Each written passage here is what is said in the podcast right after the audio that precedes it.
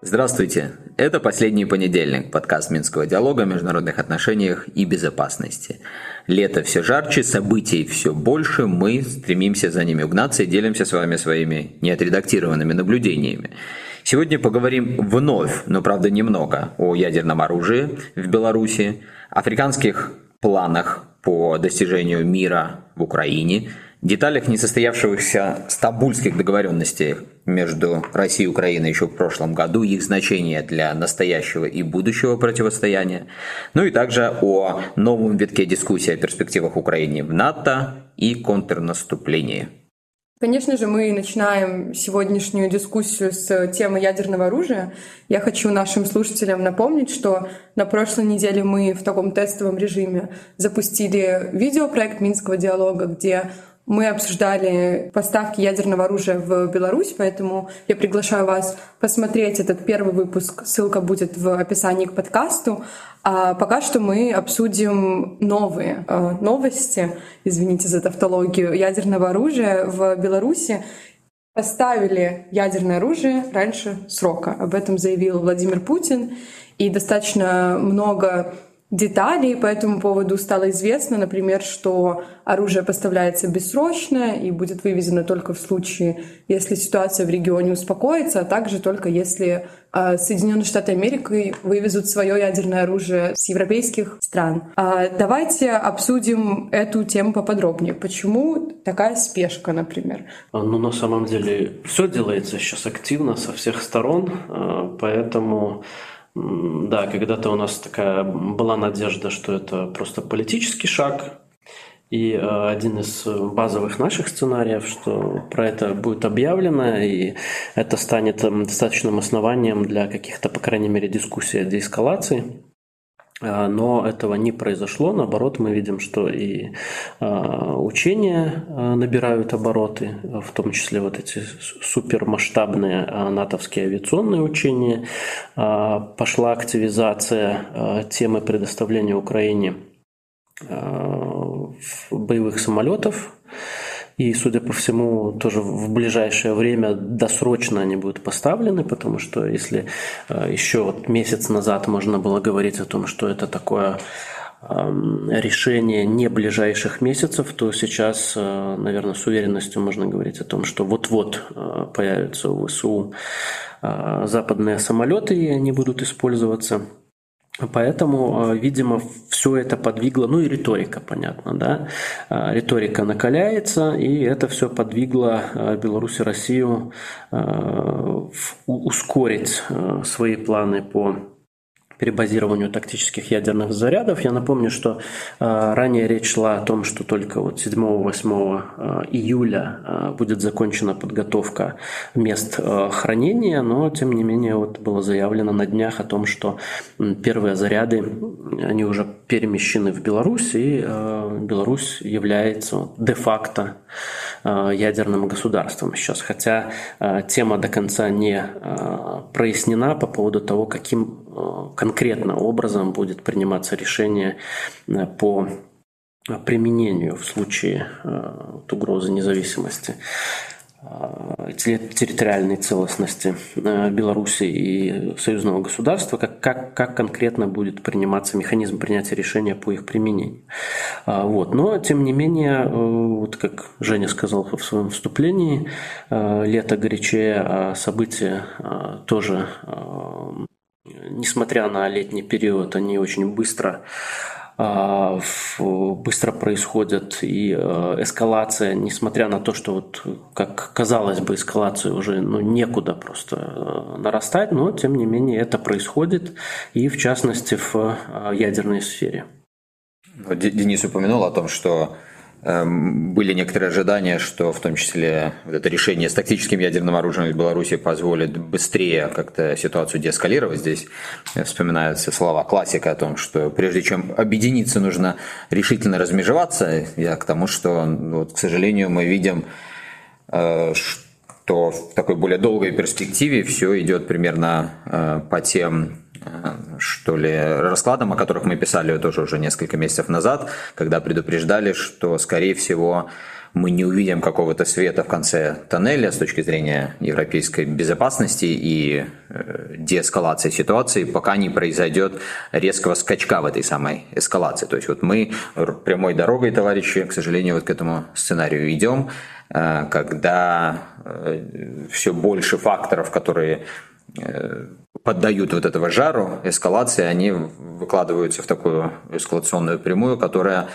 Ну, не хочется, опять же, здесь какие-то банальности говорить и, говорить и вспоминать исторические банальные параллели там, с тем же кубинским, э, карибским кризисом, но вот все равно нечто такое, судя по всему, и происходит. То есть уже и за счет активного задействования ядерного фактора мы движемся к какому-то моменту истины, и здесь и те события, которые вот нас в ближайшее время ждут, мы о них уже упомянули. И тот же саммит НАТО, который, судя по всему, примет новые решения на такую долгосрочную перспективу, которые с точки зрения не просто позиционирования НАТО, но и выстраивания ее стратегии, и не только на бумаге, но и на местах, то есть все то, что будет предполагать размещение и силы средств на долгосрочной основе здесь, в Восточной Европе, в Центральной Европе, и, соответственно, будет выстраивать вот эту постоянную военно-политическую напряженность между Россией и НАТО, вот это все нас еще больше тоже по такой прямой эскалационной ведет. И как мы еще раз прорекламируем наш первый выпуск видеопроекта, который мы назвали «Кофе по скриптам» с Минским диалогом, где мы действительно попытались более подробно разложить фактор ядерного оружия, почему Беларусь сама хочет это ядерное оружие, какие здесь расчеты. Так вот, там мы упоминали и о теории сдерживания, которая тоже предполагает, что за счет иногда повышения ставок вот в этой такой политика психологической, что ли, напряженки, мы добиваемся, или там одна из сторон добива, пытается добиться того, чтобы эскалацию остановить и, может быть, где-то снизить. И часто мы понимаем, что недостаточно одного-двух шагов, а вся эта логика может заходить достаточно далеко, и не дай бог, конечно, нам здесь ее совсем уж далеко завести, но, еще раз повторюсь, к сожалению, пока все идет вот по такой простой, очевидной, но очень беспокоящей и опасной прямой. Угу. Ну, кстати, опасность размещения ядерного оружия в Беларуси подчеркнули лидеры африканских стран, когда предложили Владимиру Путину мирный план по урегулированию конфликта в Украине. В субботу, я напомню нашим слушателям, Владимир Путин встречался с семью лидерами африканских стран, и полного документа не было опубликовано вот этого мирного плана, который предложили лидеры африканских стран, но, тем не менее, несколько пунктов мы уже знаем, и вот один из них как раз-таки был вывоз ядерного оружия с территории Беларуси. В целом, что еще можно сказать по поводу содержания документа и вообще его рациональности и потенциала его исполнения? Ну, действительно, такой любопытный сюжет получился. Мы уже несколько месяцев слышим о том, что африканские лидеры, особенно там выделяется глава э, Южноафриканской республики, работают над инициативами. Были какие-то и предварительные э, действия ими совершены в дипломатической плоскости. Кстати, напомню, что и примерно год назад, когда война была только в таком самом разгаре, что ли, вернее, не в разгаре, а только начиналась. От имени Африканского союза тоже представители этого континента встречались с Владимиром Путиным в Москве и тоже сигнализировали свою практическую беспокойность происходящим, но вот говоря о том, что африканский континент испытывает на себе не просто теоретические, а очень так практические напрямую последствия от войны. Обычно, естественно, говорится о продовольственной безопасности, которая явно находится не в лучшем состоянии на фоне этой войны. Тут есть многочисленные всегда споры, кто здесь виноват, как эта механика продовольственного кризиса работает. Вот, в частности, Путин в очередной раз сейчас на встрече в Санкт-Петербурге на выходных напомнил, что нет прямой зависимости между, скажем, поставками продовольствия из Украины и возможностью доступа к этим поставкам и вообще к продовольствию для африканского континента.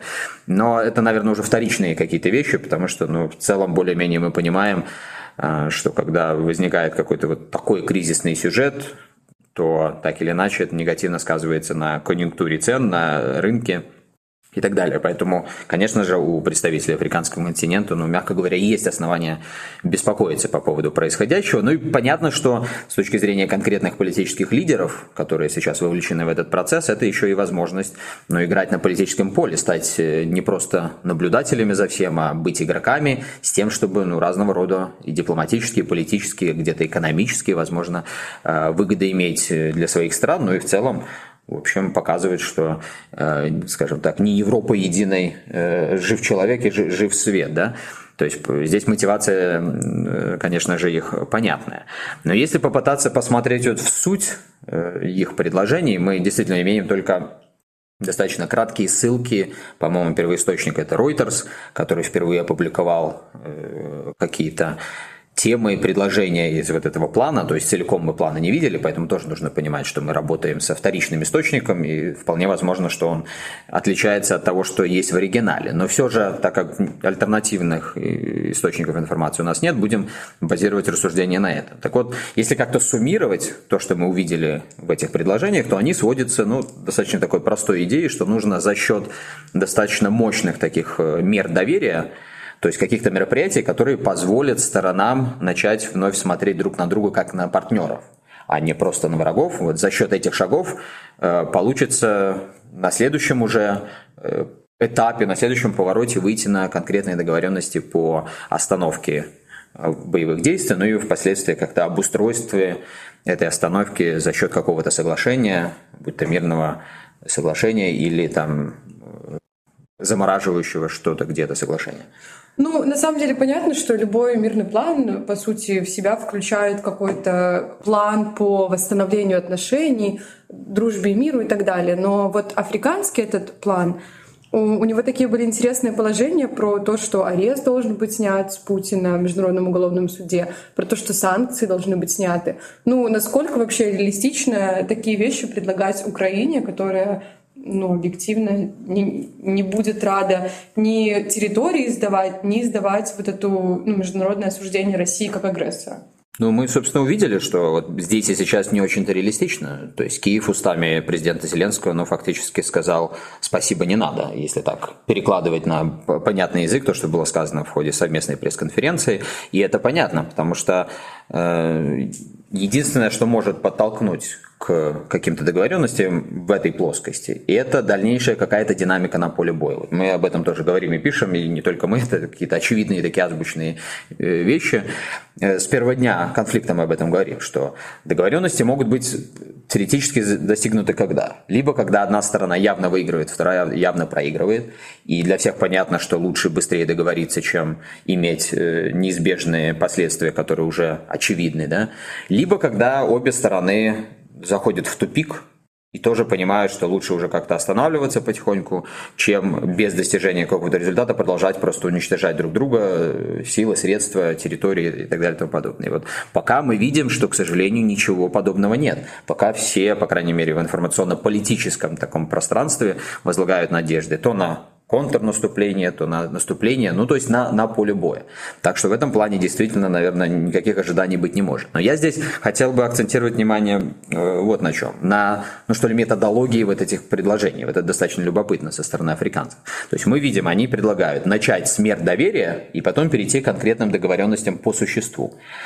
Хотя, не знаю, с теоретической или там, с какой-то общелогической точки зрения, но совершенно не очевидно, что вот за счет такой методологии действительно можно чего-то достигнуть. То есть, наверное, логично было бы скорее вначале нащупать какой-то каркас существенных договоренностей, то есть договоренностей вокруг тех проблем, из-за которых конфликт э, вообще-то и начался, mm-hmm. а затем уже за счет серии мер доверия убедиться в том, что эти договоренности начинают выполняться и становятся устойчивыми. То есть, ну, скорее то есть, вот такая логика. Предлагать сначала помириться, а потом договариваться. Ну, в какой-то степени, да, поставить карету перед лошадью, как, как ну, мне здесь представляется. Некоторая логика в этом есть, если искать мотивацию, то, в принципе, для африканского континента, который довольно далеко от этого конфликта, логика заключает, ну и который, которым этот конфликт в принципе не выгоден, Но а, в силу и своего положения, и в силу а, того, что эти государства не особо а, разбираются в регионе, в происходящем регионе, но для них важно хотя бы приостановить этот конфликт с тем, чтобы а, избавиться от тех печальных последствий, а, к которым конфликт а, приводит. То есть я здесь говорю в первую очередь про зерно. И не только про зерно, и про удобрения, в целом про продовольственную безопасность. Для этого им не нужно влазить в какие-то детали полного урегулирования этого конфликта, но важно, чтобы сами боевые действия приостановились и возобновился вот этот вот поток. То есть это и в их интересах, если стать и посмотреть на конфликт через их призму, там, бинокль, подзорную трубу, то мы, ну, многое станет понятно, да, почему они таким образом, а не иным выстраивают свои предложения. Ну да, хотя вот все равно обращает на себя внимание вот эта смелость предложения по поводу мер доверия. Вот Алисия начала некоторые их перечислять, потому что обычно все то, о чем сказал Денис, достигается ну чем? Ну таким просто безоговорочным принятием факта, что нам нужно остановить боевые действия, да, и, соответственно, уже дальше думать, как все ставить на какую-то более долгосрочную основу. А здесь не просто прекращение огня, а здесь вот сразу вот этот поток мер доверия. Я, кстати, не говорю о том, что это вот вообще не рабочая какая-то схема, может быть, это окажется такая инновация, что ли, в мире переговорных процессов, медиации и так далее. Посмотрим, достаточно любопытно. Но просто мне показалось важным отметить вот эту особенность, которая здесь видна уже. А был вообще хоть один мирный план за последнее время, на который Украина бы отреагировала хотя бы более-менее нейтрально? Я вот недавно как раз был на одной конференции в одной европейской столице, где на этот вопрос украинские эксперты, которые, кстати, близки к выработке решений в Киеве, отвечали, конечно, это план Владимира Зеленского. И напоминают вот этот план, как вы помните, по-моему, на джи двадцать, да, в прошлом году, на Большой Двадцатке он был впервые предложен, но который фактически сводится к тому, что Россия должна капитулировать, и после этого тогда можно разговаривать о мире. Ну, логично, да. Ну вот, кстати, самая, наверное, интересная тема нашего сегодняшнего выпуска – это документ, который Путин обнародовал на встрече с африканскими лидерами между Россией и Украиной, который был аж парафирован в две тысячи двадцать втором году. И в документе, в принципе, Украина и Россия как будто бы соглашаются на какой-то мирный план урегулирования конфликта. Денис, точно мы все знаем, что изучал этот документ, поэтому расскажи, пожалуйста, подробнее, что было в этом документе и почему его, процитирую Путина, и почему его в Киеве выбросили на свалку истории. Тут Алисия забыла добавить, что я изучил этот план до ознакомления Владимира Владимировича Путина с ним. На самом деле, тут такая же ситуация, как и с планом африканских государств. Мы можем комментировать какие-то вещи, которые вот были недавно обнародованы, но, опять же, сам план, текст этого плана полный, он пока недоступен, поэтому, опять же, нужно обязательно сделать оговорку о том, что всей полноты информации у нас нет, но, тем не менее, сам по себе этот документ, и не только сам документ, а сам а факт даже его предъявления Путиным и факт предъявления его именно сейчас, он тоже много о чем говорит, и об этом можно порассуждать. Во-первых, нужно пояснить нашим слушателям, которые далеки от дипломатического протокола, что парафирование означает то, что этот документ он был согласован переговорщиками с обеих сторон, но он не был еще подписан, утвержден главами государств, либо уполномоченными на то лицами, поэтому это является такой рабочий документ, но тем не менее он предусматривал, вот это парафирование предусматривает уже то, что определенные меры, в том числе меры доверия, должны были быть выполнены в тот промежуток времени, когда этот документ должен был быть утвержден. И тут интересная Интересное подтверждение мы находим, что отвод российских войск от Киева и вообще снятие военной угрозы с Северного фронта, оно являлось одной из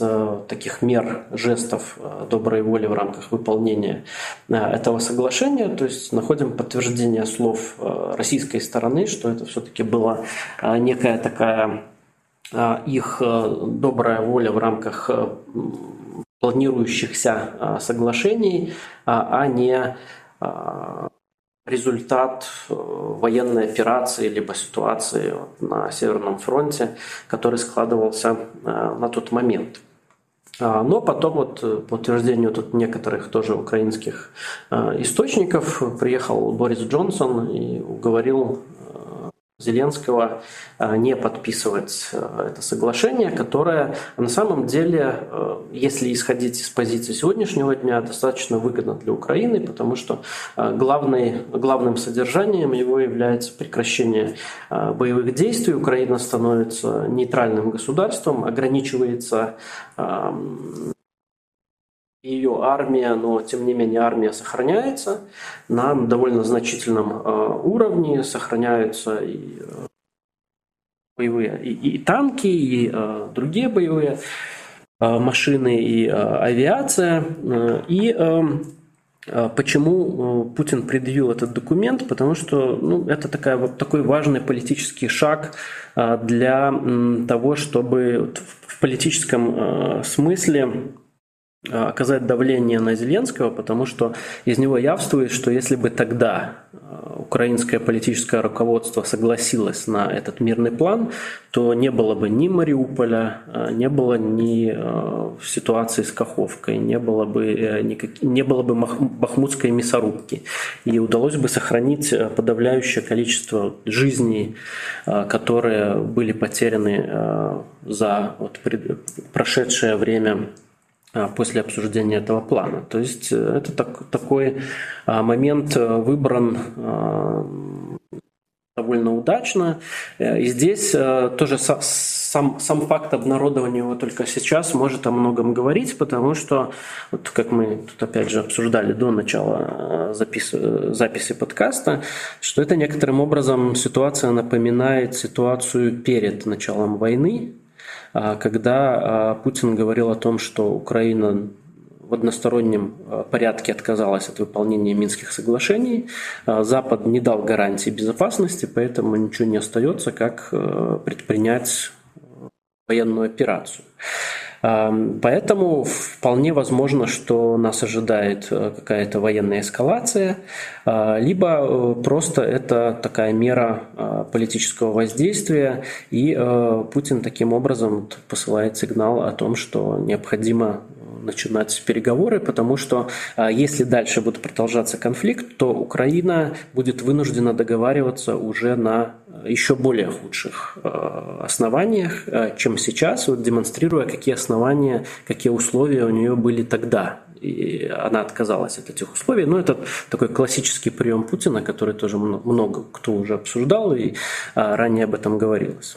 Да, и он, и его, например, министр иностранных дел Лавров, по-моему, еще вот как раз-таки с стамбульских встреч эту формулу и повторяют, что Украина должна понимать, что с каждым новым шагом она с нами сможет договориться на более тяжелых условиях. Понятно, что в Украине другие взгляды на эту тему. Но я вот еще что хотел по этому поводу добавить.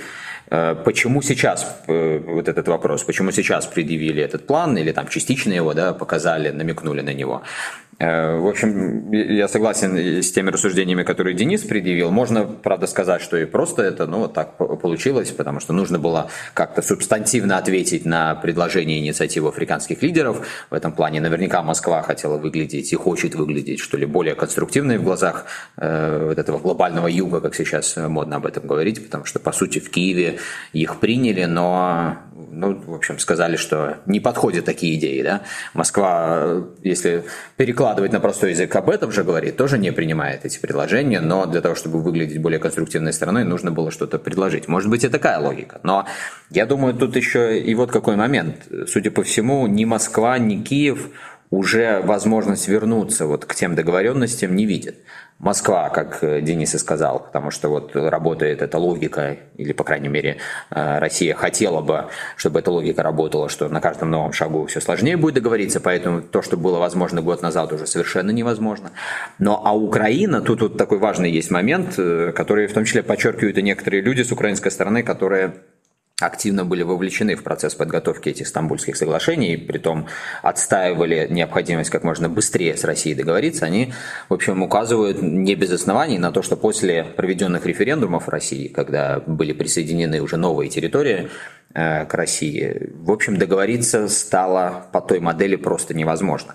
Притом они также часто обращают внимание, что согласно, собственно, российской конституции, уже никто, ни Путин, ни какой-то новый президент не может просто взять и вернуть вот эти территории, которые сейчас признаны самой Россией субъектами Российской Федерации. Это, конечно, такой э, важный момент, который еще раз нам подчеркивает то, что мы всегда и так знали, что чем дольше э, тянется война, тем последствия хуже не только с точки зрения разрушения, но и с точки зрения э, возможности вернуться к каким-то более выгодным стартовым позициям, уже когда эти позиции уплыли.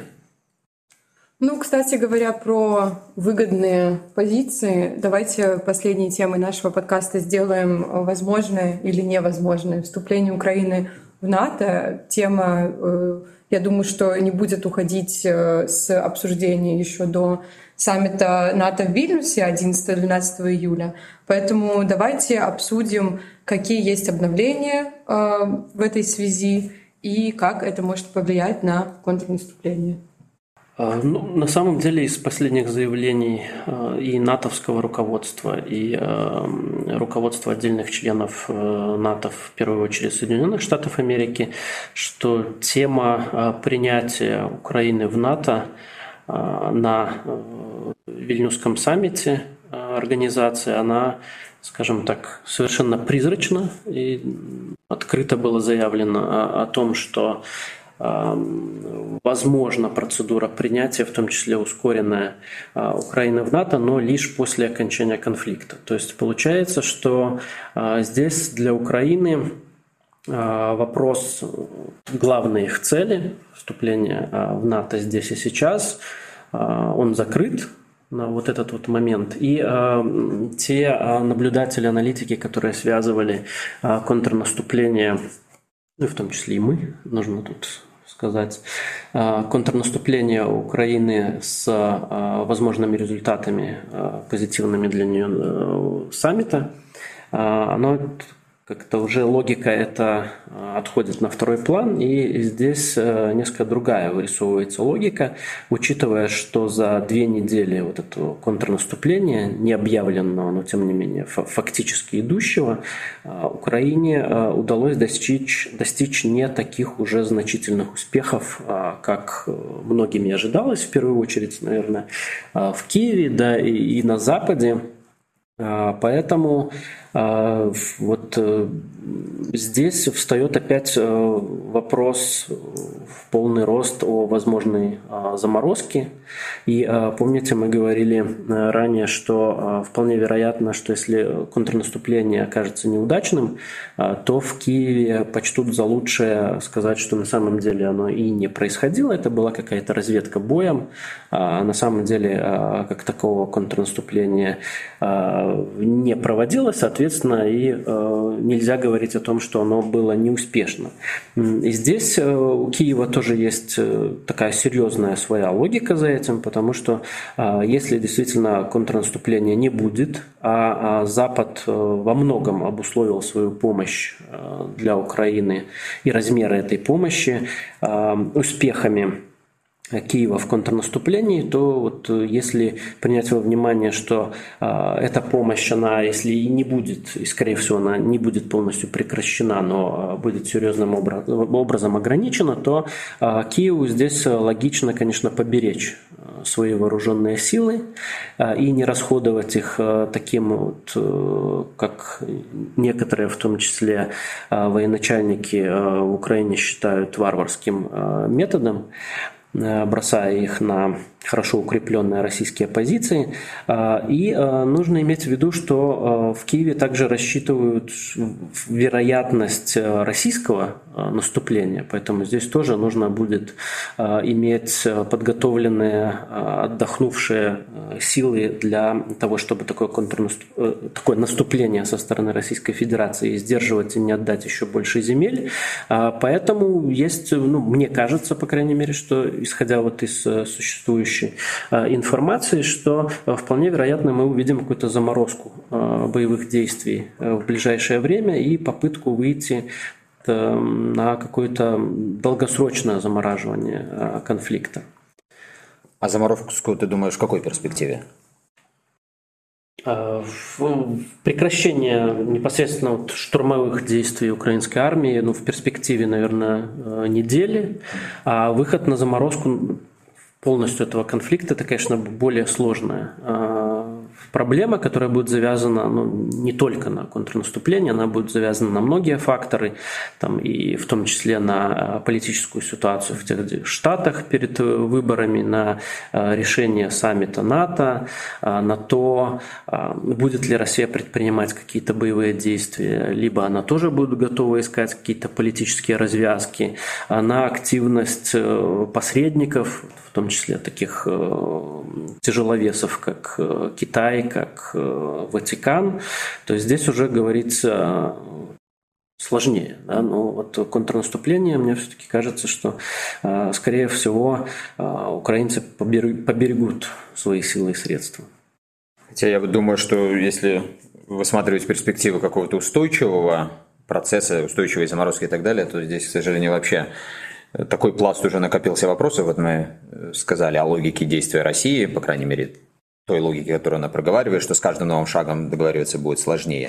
Но я думаю, что даже этого недостаточно констатировать, потому что, на мой взгляд, чем дольше это все продолжается, тем больше увязывается с какими-то более глобальными сюжетами. Ну и вот просто достаточно даже посмотреть на эту тему потенциального членства Украины в НАТО или там невозможности этого членства, чтобы понять, как она увязывается уже с более широкими вопросами, из-за которых, как сами россияне говорят, они, в общем, и перешли вот к этой специализации. Специальной военной операции, то есть все, что касается присутствия американской войск и военной инфраструктуры в Европе, вообще обустройства трансатлантической безопасности. Так что здесь, я думаю, нам всем нужно быть готовым к очень долгой такой этой теме, которая все больше будет увязываться и с какими-то вообще широкими сюжетами, как то противостояние США и Китая. Но я думаю, что в ближайшие недели мы точно увидим еще много всего динамичного, интересного, что касается непосредственно темы, как вот сами украинцы это формулируют, с одной стороны членство, перспектив членства НАТО, с другой стороны гарантии безопасности. Вот мы уже не раз говорили, как эти темы перекликаются. На прошлой неделе мы вначале увидели фактически заявление о том, что, ну, никакого ускоренного ускоренной процедуры членства для Украины не может быть, а потом уже в конце недели устами того же Байдена вроде как начало проговариваться, ну, что какая-то теоретическая возможность, чтобы взять Украину в НАТО после, конечно же, подчеркиваю, окончания боевых действий, но без вот этого так называемого плана действия для членства, да, МЭП так называемый, что, возможно, такой вариант и был бы приемлем, но это просто вот какие-то вещи, которые там журналисты выкопали из Вашингтона, еще откуда-то. Понятно, что во время саммита в Вильнюсе, ну, там будут и другие голоса, притом не только в целом более осторожных, осторожных европейцев, тех же немцев и французов, но и тех, кто уже не боится в своей осторожности идти даже на публичный конфликт, таких как, например, Венгрия и Турция, которые говорят, что в принципе они не пойдут на те решения, которые мейнстримные, но которые они считают не в пользу их интересов. Поэтому так или иначе, я думаю, что вся эта дискуссия придет все же в большей степени к гарантиям безопасности. И вот тоже любопытно, на прошлой неделе появился новый термин — европейский квад. То есть это некая аналогия вот с этой четверкой, которая в азиатском направлении существует и в последнее время активно себя ведет, как некий тоже прообраз, что ли, Тихоокеанского НАТО. Ну, а под европейским кодом стали сейчас понимать четверку стран. На первом месте, несмотря на то, что это европейские, естественно, США, но также Великобритания, Франция и Германия, которые вроде как между собой пытаются тоже согласовать возможность гарантии безопасности Украине после окончания боевых действий. Ну и под этими гарантиями понимается не что иное, опять же, мы не раз про это говорили, как поставка системная и постоянная вооружений, ну и также финансовая помощь. То есть все то, что Украина сейчас и так имеет, но чтобы это сделать гарантированно на постоянной основе. Так что будем следить за этой дискуссией, безусловно, как и за всем тем, что происходит в регионе. Вот уже на днях выходит все-таки нами ранее анонсированный выпуск «Точек на ду». Там тоже некоторые из этих сюжетов будут раскрыты более подробно, поэтому, дорогие друзья, приглашаем вас ознакомиться на нашем сайте с очередным выпуском. Ну и услышимся.